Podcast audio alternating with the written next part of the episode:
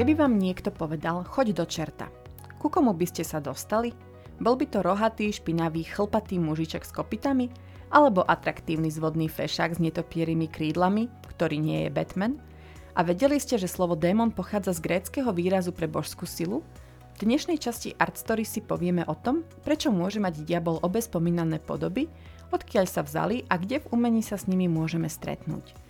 Pozývame vás do hĺbok pekelných spolu s vašou sprievodkyňou a kurátorkou do ucha Michailou Šimonovou a návštevničkou virtuálnej galérie Artstory Tatianou Poliakovou. Želáme vám príjemné počúvanie. Keďže sme si minulé povedali celkom obšírne o tematike anielov, tak dnes by sme sa pozerali aj na druhú stranu barikády a predstavili si démonov.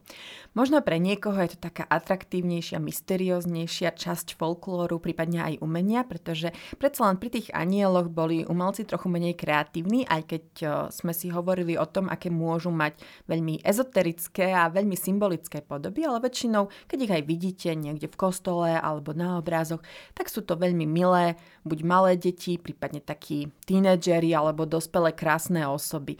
No ale pri démonoch samozrejme nemôžeme použiť takýto obraz, aj keď ako si povieme, bol populárny v určitom období a do nejakej miery stále môžeme vidieť dnes, najmä v televízii, diablov, ktorí sú atraktívni, napríklad v seriáli Lucifer, keď teda diabol prevez, prevzal na seba podobu takého um, by som povedala fešáka. Čiže nie je to osobne môj typ, ale myslím si, že objektívne je považovaný za atraktívneho a dal by sa povedať, že sexy chlapa. Ale ako to teda bolo na začiatku odkiaľ sa k nám takýto, by som povedala, obraz démonov zobral? Lebo samozrejme, jedna vec je démon, demonológia, alebo teda náuka o démonoch, prípadne skúmanie démonov v ľudskej kultúre, čo je ťažko dosiahnutelné alebo ťažko skúmateľné, ak to bolo hlavne v mysliach a teraz v nejakom folklóre, oproti tomu, čo máme z archeologických záznamov, prípadne z kníh, ako je Biblia, ktorá sa nám zachovala, alebo už v komunitách, ktoré môžeme dnes teda skúmať a môžeme zistiť, čo si o tom myslia alebo mysleli a môžeme tým pádom špekulovať, ako to bolo v tej minulosti.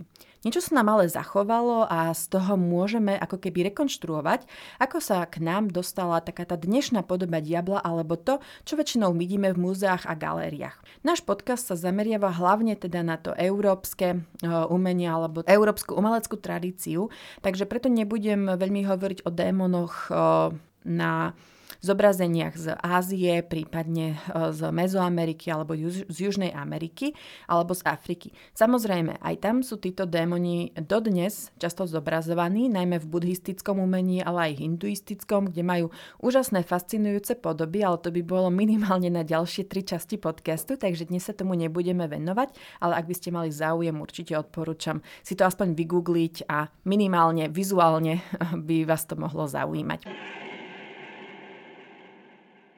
My si preto povieme niečo o koreňoch, ktoré viedli k takému imidžu diabla, ktorý bol zobrazovaný v Európe približne od toho neskorého stredoveku cez renesanciu až do dnešných dní.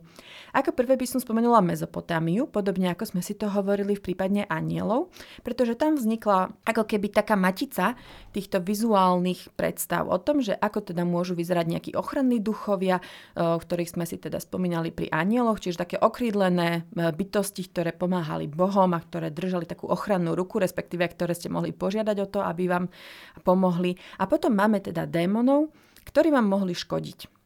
Títo boli väčšinou zobrazovaní ako dosť také nepríjemné, škaredé kreatúry, ktoré boli akousi kombináciou rôznych zvierat. Niekedy samozrejme mohli byť aj v ľudskej podobe, pretože nebolo vylúčené, že teda nejaký ten duch mohol byť v ľudskej podobe, ale opäť tam je tenká hranica medzi tým, čo považujeme za nejakého ducha a čo už považujeme za démona. Ale tí klasicky teda boli takou rôznou kombináciou zvierat, mali dlhé pazúre, mali taktiež krídla, lebo väčšinou väčšinou to bol symbol božskosti alebo takého iného sveta a to bolo ako keby taký prvý počiatok toho, čím sa inšpirovali potom neskorší umelci, hlavne v kontexte kresťanstva.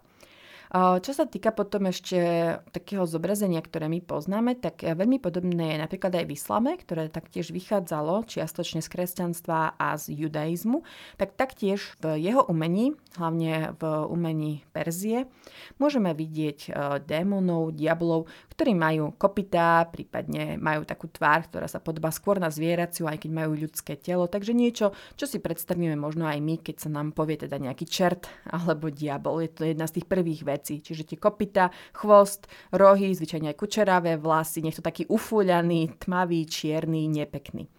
Takže to existuje aj mimo nejakých našich, by som povedala, kultúrnych a náboženských hraníc. Samotné slovo démon ale pochádza z gréckého slova daimon, ktoré značí niečo ako božskú energiu alebo božskú silu. A to je práve to zaujímavé, že ako som vám teraz povedala, neznamená to hneď teraz niečo zlé, čo by ste si možno pomysleli, že áno, veď keď to je démon, tak asi to znamená hneď niečo zlé. Ale skôr to bol nejaký duch. Jasné, ten duch mohol škodiť, pretože aj v starovekom Grécku bola rozvinutá takáto démonológia a boj proti rôznym škodlivým duchom, pretože boli ako aj napomocní duchovia, tak aj škodliví, ale uh, neprevzalo ich kresťanstvo minimálne v tom vizuálnom kontexte. Ak hovoríme o tom vizuále, tak skôr prevzalo božstva, ktoré tí Gréci uctievali, ako bol napríklad Pan, čiže boh lúk a pastierský boh, ktorý práve mal končatiny ako cap a taktiež mal často aj rohy, čiže opäť tu máme veľmi takú podobnú paralelu s tým, ako si predstavujeme toho čerta, prípadne ako teda si ho predstavovali hlavne o, po renesancii, čomu sa ešte dostaneme.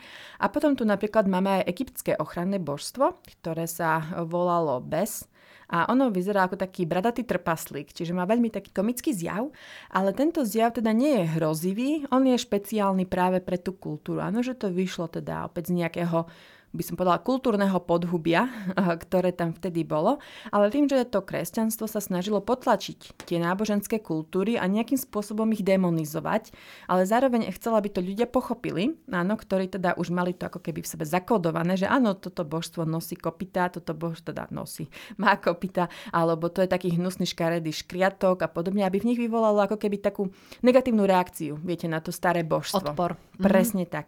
Takže to o, mohlo súvisieť práve práve s tým, že sa to takto v úvodzovkách demonizovalo. Môžem ti do toho skočiť? Samozrejme. Mňa zarazila tá, um, ten kontrast medzi tým, že keď sa povie niečo škaredé, odporné, tak presne tam sa pridávali také tie zvieracie prvky, asi schválne. Mm-hmm. V tom kontraste s tým názvom toho démona, že vlastne v preklade ide o božskú sílu. Áno. Čo si myslíš, prečo je to tak?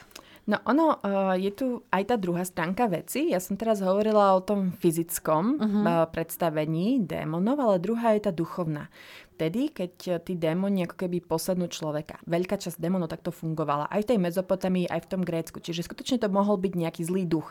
Čiže nemusel to byť iba ten pozitívny, ale aj ten zlý. Ale čo sa týka tých o, eh, zvieracích črt, tak väčšinou ale v týchto krajinách boli tie zvieracie črty alebo také výrazné zvieracie črty spájané s chaosom a so svetom mimo tej civilizácie. Že veľakrát tie civilizované krajiny božstva, tak oni akože sa považovali za niečo viac a to všetko, čo bolo za nejakými hranicami hranicami ich sveta, keď to bolo spájane práve s tou divokou prírodou, ako napríklad Kentaury v Grécku, áno, tak sa hovorí, že to vzniklo z takej ako keby snahy dehumanizácie nejakých tých uh, okolitých kmeňov, ktoré napríklad jazdili na koni, tak Gréci si z nich robili takýmto nepriamým spôsobom srandu, hej, že sú zrastení s tým koňom. Ale to sú opäť také akože špekulácie samozrejme. Len uh, nejaká pravda môže byť v tom, že práve bytosti, ktoré boli určitou kombináciou zvieraťa a človeka, mohli predstavovať ohrozenie pre civilizáciu civilizáciu ako takú. Tým, že predstavovali tú divokosť a nesputanosť e, prírody, ktorú nevedeli ovládať zatiaľ, alebo teda vedeli veľmi, veľmi obmedzene ovládať. A podobne to mohlo byť aj s tými démonmi. Keď posadli mysel človeka, musel prísť nejaký špecialista, mm-hmm. exorcista, ktorý teda toho démona vyhnal. Vedia, Ježiš Kristus bol exorcista, keď sa tak vezmeme. On tiež vyhnal démonov v rámci, v rámci uzdravení. Áno, mm-hmm. že tie uzdravenia sa väčšinou konali tak, že teda nejaký zlý duch bol vyhnaný z tela človeka človeka. No a ináč uh, musím to potvrdiť, že je v tom asi veľká pravda, lebo niekedy uh, si povedala, že mohli by sme sa porozprávať o démonoch, tak ja si démona nepredstavujem ako nič konkrétne. Pre mňa je to nejaká sila alebo energia, ktorá tu existuje môže byť kdekoľvek, hej. A nejakí senzitívni ľudia niekedy hovoria, že vojdu do miestnosti a pocítia, že tam sa nachádza nejaká negatívna energia, mm-hmm. prípadne niekto tam prejavil nejakú negatívnu emóciu a že je to tam vo vzduchu jednoducho cítiť. Takže pre mňa je to skôr takéto niečo. Také niečo ne- nekonkrétne, nehmatateľné, ale veľmi rada si vypočujem, ako vlastne sa s tým pracovalo, čo sa týka umenia a v mhm. priebehu času. Takže... No ono ešte v rámci toho kresťanského učenia je taktiež samozrejme prúd, ktorý hovorí o tejto nehmatateľnej mm-hmm. energii alebo prítomnosti démonov, lebo majú to byť tí, ktorí navádzajú k hriechu. Takže nie nevyhnutne museli byť nejakí ako fyzicky prítomní démoni. Preto aj väčšinou prvé zobrazenia nachádzame až v renesancii, mm-hmm. čo je dosť neskoro, keď si to takto vezmeme, že síce sa hovorí, že áno, v stredoveku strašili peklom, ale opäť to sú tí démoni, o ktorých hovoríme ako o abstraktnom nejakom výraze, ktorý bol v tých mysliach a v tých srdciach, prípadne v tých kázniach. Áno, že skôr by som povedala, že tá negatívna motivácia začala až v tej renesancii, ale to bolo zase podmienené podmienkami, ktorých tí ľudia žili, že bolo potrebné toho diabla ako keby vizualizovať uh-huh. a dať mu nejakú konkrétnejšiu podobu. A, lebo my teraz hovoríme jasné, že hovoríme démoni a diabol, ale keď už hovoríme o tom neskorom kresťanstve, tak preto budem väčšinou používať slovo diabolano, lebo to sa väčšinou zosumarizovalo do tejto jednej postavy a potom do jeho ako keby popočníkov, ktorí v rámci zobrazenia posledného súdu teda týrali a trápili ľudí. Čiže to boli tí padli anieli. Ale tu by som chcela podotknúť to, že máme ako keby také dvoje prúdy zobrazovania. Že ten jeden prúd bol zobrazovanie práve toho diabla ako padlého aniela, Čiže aj podľa Biblie, áno, keď teda sa vzoprel, vzoprel Bohu, tak práve to jedno zobrazenie ho ukazuje viac tak ľudského, čiže bude vo forme aniela, ktorý akurát e, teda rebeluje a ktorý stráca ten svoj status a ktorý teda padá do pekiel, ale stále sa zachováva ako keby tú ľudskú podobu a druhá je práve tá zvieraca, o ktorej sme hovorili. Čiže práve ten uh, diabol nemusí mať nevyhnutne podobu no, s tými kopitami a mm-hmm, s rohami, jasné. ale môže byť práve takýto poľučtený Fešák. Aj fešák, o čom si ešte povieme, hlavne v takých troch dielach, ktorých je väčšinou za fešáka, ak teda hovoríme o, o, ľudskom, o, ľud, o ľudskom tele, ktoré obýva, alebo, alebo ktoré teda je na týchto obrazoch. Do ktorého sa prevtelil. No, môžeme. Ale zase, keď anieli mali byť dokonalé bytosti na obraz dokonalého človeka, mm-hmm. ako sme si od tej minulej časti, tak nie je to nič prekvapivé, mm-hmm. že mal byť tiež veľmi pekný a veľmi atraktívny, pokiaľ teda by si Boh nepovedal, že z neho urobí um, hnusnú kreatúru. Mm-hmm, Ale to, pokiaľ viem, v biblickom kanone sa nenachádza takáto podrobnosť, takže to už potom nastal, nastúpila kreativita umelcov. Nejaké špekulácie a ešte ja by som podotkla, že väčšinou, keď má niekto pekný, príťažlivý vzhľad, je atraktívnejší pre oko a ľudia mu skôr dôverujú alebo mm-hmm. skôr mu uveria, čiže možno to malo ešte aj tento rozmer. Taký logicky by som mm-hmm. povedala, že mm-hmm. taký sadiacký rozum. Ano, že nemusela ano. sa tam uh, hneď ako keby, nemusí človek nad tým tak veľmi intelektuálne premýšľať, ale úplne jednoducho, ľudsky. Možno aj preto väčšinou boli ženy bosorky, čo my vieme. Presne tak. Alebo teda považované ženy za bosorky samozrejme, najmä teda počas obdobia honu na čarodejnice. Ale máme akože keď môžete vidieť diabla, tak hlavne práve z toho stredoveku môže pôsobiť veľmi komicky. Že veľakrát je vychrtlý v nejakých zvláštnych farbách ako zelenej alebo modrej. Áno, má napríklad um, na zadku má tvár, áno, podobne. A podobne také, také, že srandičky môže mať rôzne také zvieracie črty, ako napríklad diviačie kly, ktoré mu idú zúzal, tým pádom vyzerá skôr komicky, mm-hmm. než, než nebezpečne. Mm-hmm. Ale zase v tej dobe keď teda diviak, veď v dnešnej dobe je diviak napríklad reálne nebezpečné zviera, takže zase my sa na tom dnes pousmejeme, ale možno, že to malo želaný efekt na vtedajších ľudí, čo my mm. vieme. Ale to som akože ešte chcela dopovedať s tou atmosférou. Keď mm-hmm. už mhm. hovoríme o tom hrozivom démonovi, tak vtedy sa začalo objavovať aj častejšie také viac rozpracované mm-hmm. zobrazovanie posledného súdu, pretože my hovoríme o období v Európe už po uh, veľkej uh, morovej epidémii, keď teda v podstate zomrela takmer tretina celej Európy. A teda boli takéto nálady, že tí ľudia teda aj klesali na duchu, ale zároveň aj tá církev sa s tým musela nejako popasovať. Áno, že nejak to vysvetliť, že teda čo sa stalo, čo robili zle, áno, lebo keď sa týka nejakej napríklad biblickej potopy, tak tam tí ľudia boli zhýrali, zlí a iba Noé bol vyvolený, ale tak Európa bola kresťanská už stovky rokov vtedy, aj oficiálne. A teda bolo to potrebné nejako riešiť, tak minimálne ten vizuál sa trošku ako keby pohol smerom uh, aj k týmto negatívnym veciam. Hej, že teda ten Boh, áno, je všemohúci, miluje svoje deti, ale teraz nastala otázka, že prečo ich teda takto potrestal. A ten diabol začína mať takú konkrétnejšiu podobu. A práve to je celkom také, by som povedala, zaujímavé, lebo velikáni ako teda renesanční velikáni, ako napríklad Giotto začal už práve s týmito, s týmito zobrazeniami. A nie len on, ale bol to aj Fra Angelico, ale aj v severskej renesancii, ako Jan van, Jan van Eyck, prípadne Hieronymus Bosch vo svojom takom slávnom triptychu kde je teda záhrada rozkoši, ale zároveň je tam aj časť posledného súdu, kde sú takéto fantastické kreatúry na mm-hmm. jeho spôsob. A teda vidíme, že skôr diabol, tak ako si ty povedala, že ten stav mysle, tak tiež nebol nejaký kanón, ako má vyzerať vizuálne, ale skôr sa tí umelci snažili pozbierať toho, čoho sa vo folklóre báli. Čiže to je opäť ten čert, ako ty si vravela, mm-hmm. čo mhm. si my predstavíme, tak to je ten folklór, ktorý oni pozbierali a ako keby pretavili do toho umenia. Ale potom, čo bolo zaujímavé, tak najmä v 19. storočí už zase pod vplyvom uh, vydania uh, diela od Johna Miltona, ktorý teda tiež prerozprával áno, taký tento epický príbeh, v ktorom teda figuroval uh, práve práve diabol, tak odtedy začal byť ten diabol opäť ako taký nejaký romantický hrdina a opäť taký ten krásny, mladý, atraktívny muž. Na rozdiel od toho medzi obdobia, to 17. 18. storočie, keď eh, na seba diabol bral hlavne eh, podobu zvieraťa, prípadne opäť také kombinácie zvieraťa a človeka, lebo vtedy bol teda ten hon na bosorky, inkvizícia mm-hmm. dosť výrazná, ale aj hlasy reformácie a protireformácie, keďže reformácia teda nemá rada veľmi nejaké obrazy, ikony, vizuálne pomôcky, že to je také realitnejšie, že skôr sa zameriavajú opäť na tú duchovnú časť, že nie na to viditeľné, na to, čo je v nás. Zase na druhej strane toho diabla používali aj oni oni, aj katolíci, na kampaň voči nepriateľom. Že oni sú tí zlí, ktorým diabol našepkáva. Že opäť to presne, čo si vravela aj ty, že mm, je to niečo také zle, čo ale nevidíš priamo, uh-huh. ale je to neviditeľné, ale ti to našepkáva, alebo nejaké také nutkavé myšlienky. Uh-huh.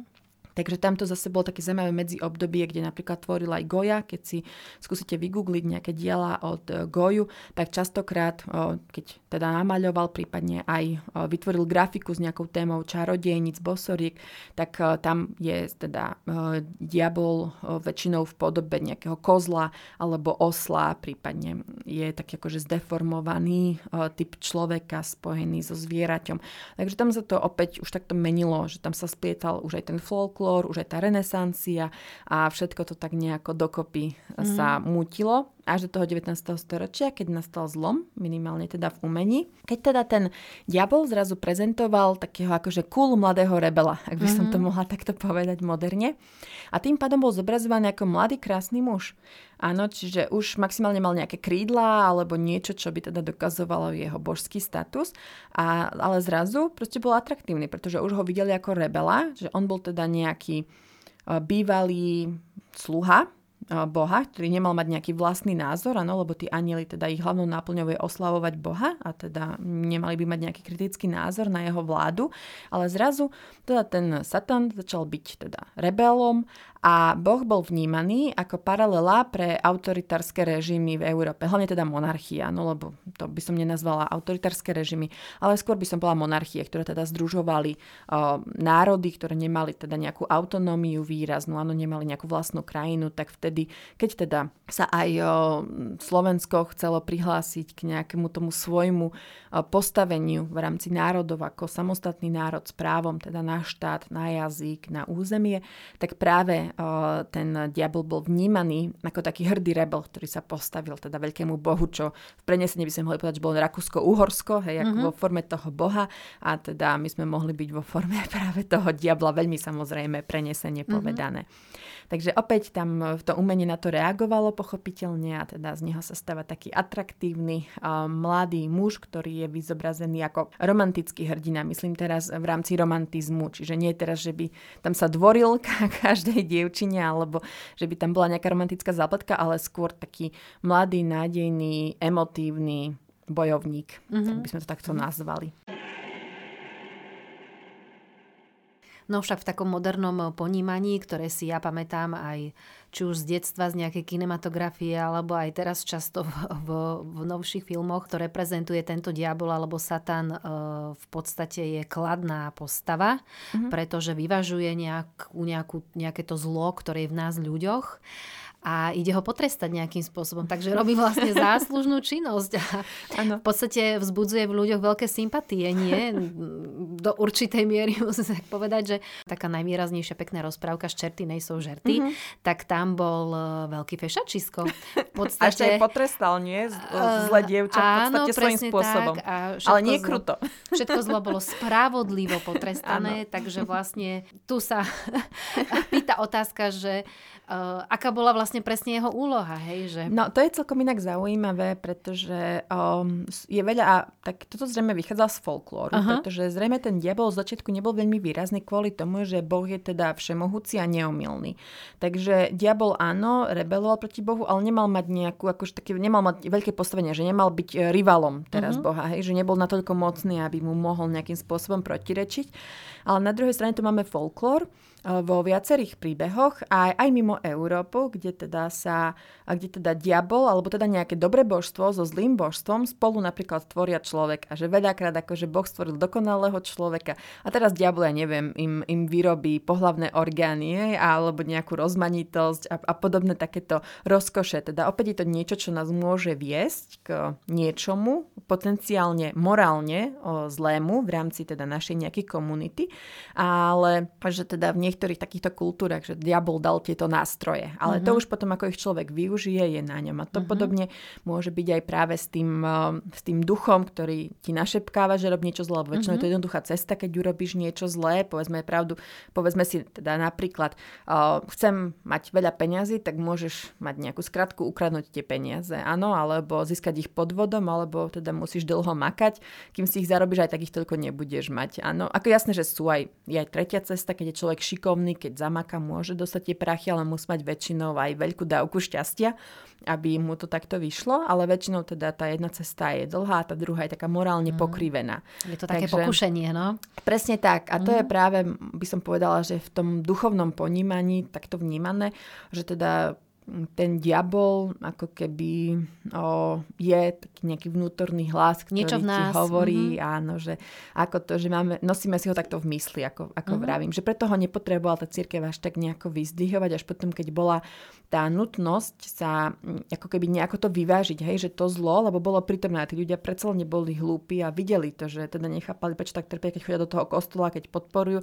Ako jasné, že viedli tiež, mali svoje hriechy, hlavne, hlavne v Taliansku, áno, keď teda, keď si niekto pre, prečíta Decameron od Bokáča, tak tam sú dve tretiny proste ohľadom podvádzania, ohľadom sexu a cudzoložstva, neviem, proste strašne sa to točí okolo krádeží a podvádzania. A teraz nemyslím len mm, partnerského podvádzania, ale všeobecne, keď uh-huh. niekoho podvediete. Čiže ako keby, nie že by to ospravedlňovalo o, to, čo sa udialo, ale trošku, keď to tak človek zasadí do kontextu, tak aj celkom chápe, že prečo ten diabol sa potreboval trošku ako keby vizualizovať uh-huh. v mysliach tých ľudí. Ale zase ten folklór je trošku iný v tom, že zase folklór vychádza aj z iných koreňov a trošku ho aj treba tak opatrnejšie e, vnímať. Ale uh-huh. opäť ten folklór žije hlavne v tých mysliach, ale teraz už aj na filmovom plátne, uh-huh. v komiksoch, v knihách, čiže tam sa to už tak pretavuje v rámci také širšie, by som povedala, základne. Nielen napríklad nejakej malej dediny, kde sa traduje nejaký príbeh alebo mm. malej oblasti. No ja by som možno až tak na záver povedala o takých dvoch zaujímavých dielach, aby sme si predstavili niečo také konkrétnejšie, nie uh-huh. hovoríme len tak všeobecne. A ten prvý z nich by som teda povedala o práve tom atraktívnom, tom úvodzovkách sexy diablovi, uh-huh. práve z tohto 19. storočia, čiže tohto obdobia, keď sa to už začínalo takto vnímať, tak uh, je to uh, ležený dumal, pardon za moju výslovnosť, ale teda po slovensky duch zla, Čiže opäť tam používame to ženy, čiže genius ako, uh, ako, no ako duch miesta, ako keď máme genius loci, duch miesta, tak tu máme ako duch zla. Od Žilema Gefa, to bol vlastne belgický sochár, a architekt a tak akože celkom univerzálny umelec.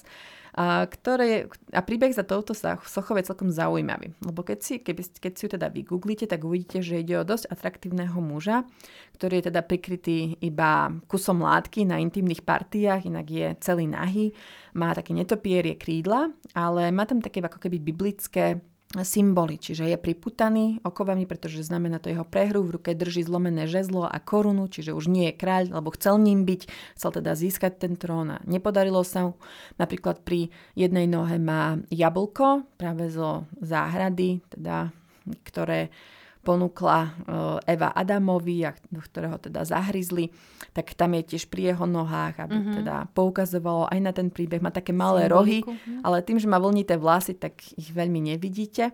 A to je celkom také zaujímavé v tom, že veľa ľudí teda túto sochu považuje za veľmi atraktívnu, pretože je to proste mladý a atraktívny muž. A je to, je to vtipné kvôli tomu, že tento Žilem mal mladšieho brata Jozefa, ktorý vytvoril pôvodnú sochu pre teda chrám v meste Liš tak, tak ten jeho brat vytvoril sochu takého, dá by sa povedať, takého skôr tínedžera, chlapca, ktorý bol veľmi taký jemný, iba tam tak pokojne sedel, pozoval, že vôbec ste z neho nemali dojem, že by išlo teda o nejakého mm-hmm. diabla, mm-hmm. alebo nemali ste z neho žiaden zlý dojem. Skôr vám prišiel ako taký nevinný mladý chlapček, podobal sa možno Amorom o, svojho času, áno, ale teda nie tým maličkým, bacunatým, mm-hmm. ale už takým tým tínedžerským tak teda povedali, uh, povedali predstavitelia, ktorí si objednali túto sochu, že je príliš atraktívny, že sa im to zdá akože too much. A tak, po, tak požiadali jeho, jeho brata, ktorý teda urobil podľa viacerých ešte atraktívnejšieho tohto, mm-hmm. tohto diabla s tým, že, ale, že mu pridal teda viac týchto znakov a z neho urobil dospelejšieho muža, minimálne výraz na tvári je viac taký zmraštený, zamračený, takže ako keby tam skúsil dodať nejaké to utrpenie, ako keby, že sa na neho pozriete, že poviete si, OK, je atraktívny, že prečo, ale na tvári zase sa viac odráža takéto emotívne utrpenie, mm-hmm. že aby tí ľudia videli, že teda ten diabol trpí, že nesedí tam iba a nepozerať do blba ako ten Josephov, že on mal taký výraz tváre, že a veď v pohode, veď nič sa nestalo. Ano, Odporúčam že... si to vygoogliť, tak ako sme to urobili my na vyobrazení týchto dvoch svoch vedľa seba na jednom obrázku a tam je krásne to porovnanie, mm-hmm. že ozaj z toho Josephovho ide taká nevinnosť skôr mm-hmm. a z tohto potom neskoršieho vyobrazenia vyzerá to ako ten istý model, len o 10 rokov starší, ide niečo také už mužnejšie, niečo také uh, silnejšie, neviem to ani popísať skôr, ten taký ten dojem, mm-hmm. hej, že ktorý, ktorý to v nás urobí, alebo neviem ani... Inú emóciu to Inú emóciu to v nás vyvoláva, presne tak, áno, ale vyzerá to, že osoba je presne tá istá. to také ono sa to aj predpokladá, že mohol to byť ten istý model mm-hmm. a mhm. preto aj, to pôs- preto aj tak pôsobia, že jeden je starší, jeden je mladší, takže je tam dosť možné, že to bol ten istý model. Minimálne majú veľmi podob- podobný štýl o, účesu. Mm, aj, aj črt tváre. A črt tváre, mm, áno. Len ako ten druhý je taký mm-hmm. ostrej, také ostrejšie črty, ale ako som povedala, že aj sa mráči a je tam úplne iný náboj do tej mm-hmm. postavy. Aj tá reč tela je úplne áno, iná. Áno, áno. Takže, ale to by sme tu mohli popísať aj 20 minút. To fakt odporúčam vám si to Áno, si treba si to pozrieť. Taký ešte posledný obraz, ktorý podľa mňa ste videli, aj keď si to nepamätáte, tak eh, sa volá Nočná mora a autor je Henry Fuseli alebo Henry Fusel. Nebudem teraz komoliť nikomu mena, tak sa ospravedlňujem za moju výslovnosť. Ale je to obraz, na ktorom, sú, na ktorom takí dvaja démoni trápia mladú ženu oblečenú v bielom. Možno si to teraz tak viete predstaviť, že tá žena leží, má zaklonenú hlavu dozadu, jedna ruka jej takto nehybne vysí pri posteli alebo teda takom lôžku, na ktorom leží. A vzadu je e, kôň s takými blčiacimi očami, ktorý spoza závesu sa pozera na túto trpiacu ženu a na jej hrudi sedí taký trpaslič, opičí démon, ktorý sa pozera na diváka a je to celá taká akože nabitá scéna. Ona bola menej populárna, opäť pochádza uh, z uh, 18. konca 18. storočia, takže ešte nie sme v tom 19.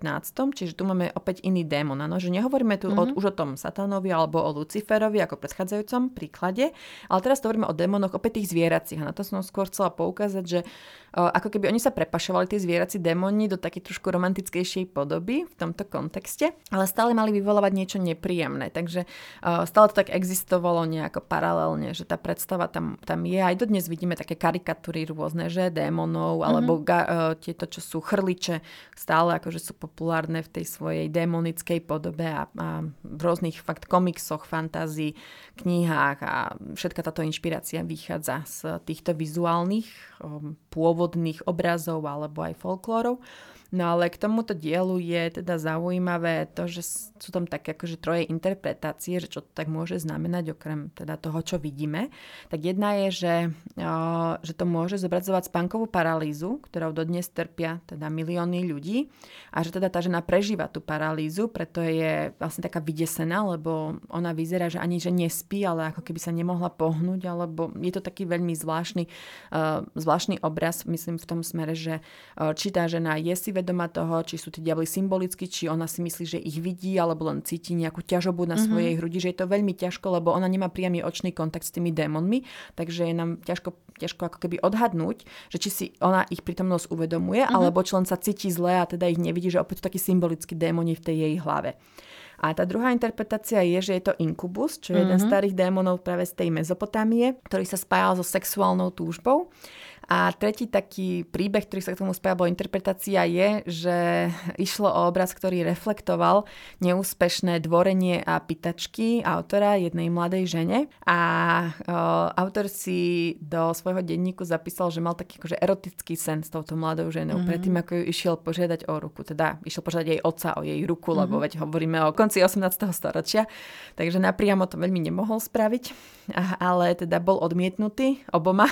Vraj, že ani ona ho veľmi nechcela, jej otec už určí úplne nie, tak sa tak špekuluje, že či práve on nemá byť prenesenie, buď tou mladou ženou, je, že ona mu spôsobuje takéto utrpenie, mm-hmm. alebo že on jej ako keby ako keby prijal takéto utrpenie, hej, že ona mm-hmm. mala byť tá mladá žena a že on dúfal, že ju to bude trápiť, to, čo mu urobila, že mu tak zlomila srdce. Mm-hmm. Takže to, alebo môže byť práve s tým inkubusom, že tým, že on mal ten erotický sen, tak ju považoval za démona, ktorý posadol jeho myseľ a on teda mal tie erotické túžby, lebo samozrejme inak bol veľmi slušný Áno, muž. Že? samozrejme. To, žena je stále na vine. Za všetko môže žena, ale nie, trošku akože srandy na záver samozrejme.